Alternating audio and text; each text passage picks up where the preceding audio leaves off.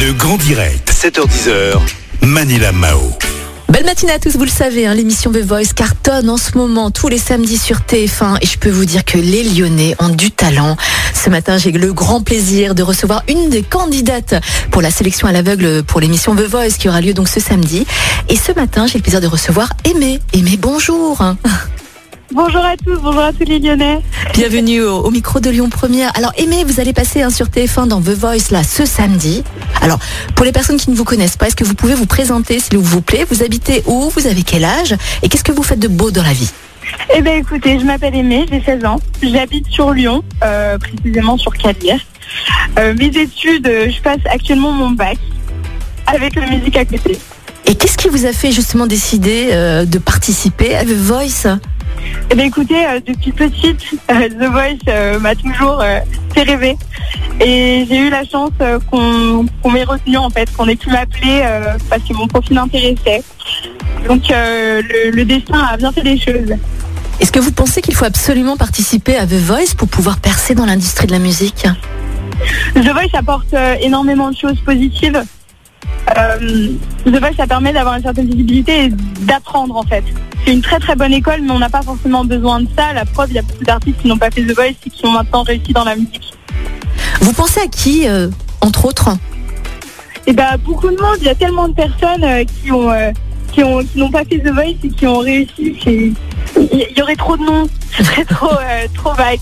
Bien sûr. Vous avez une préférence parmi les jurys Qui est-ce que vous aimeriez justement comme coach Écoutez, j'aime les quatre personnes, sincèrement. Euh, le côté rock de Florent Pagny, j'adore. Euh, Marc Lavoine et du Revolver, c'est une chanson que j'écoute depuis très longtemps. Euh, Vianney, j'aime beaucoup le personnage et, ce qu'il est en tant qu'humain. Euh, et Amel Bent aussi, euh, les viser la lune, tout ça que j'écoutais quand j'étais plus petite. Donc c'est vraiment quatre personnalités bien différentes qui se complètent et bah, j'adore les quatre quoi. Ouais, bien sûr. Et mais vous écoutez quoi en ce moment? Est-ce- Qu'est-ce que vous regardez aussi euh, en ce moment? Vous êtes influencé par quoi? Bah, J'écoute tout style de musique en ce moment, comme d'habitude, depuis petite. Je me suis toujours inspirée de, de tout style musico, musical.